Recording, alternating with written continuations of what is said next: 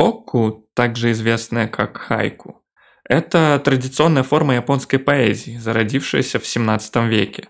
Хокку обычно состоит из трех строк с количеством слогов 5, 7 и 5. Хотя современные версии этой формы могут отклоняться от этой структуры.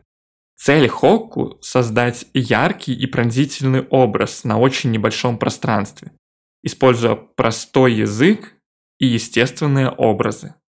Эта поэтическая форма обычно посвящена природе и смене времен года и часто включает в себя буддийскую и синтоистскую философию.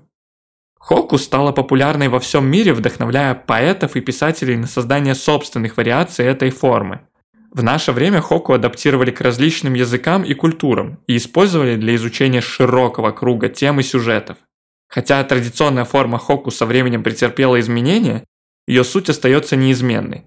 Это восхищение красотой природного мира и размышление об быстротечности жизни. Мы же не могли пройти мимо столь выразительной формы японской поэзии, поэтому решили использовать искусственный интеллект для визуализации коротких, но очень емких текстов Хокку. Такая немного нестандартная интерпретация может помочь создать новые творческие вариации этой поэтической формы. Мы выбрали несколько Хокку величайших мастеров и попросили нейросеть Midjourney воссоздать их в стиле талантливейшего японского режиссера и аниматора Макото Синкая. Почему остановились на этом стиле? Мы просто уверены, что стиль именно этого японца может создать мощное эмоциональное воздействие на зрителя, вызывая чувство красоты, ностальгии и удивления. Надеемся, что у нас получилось.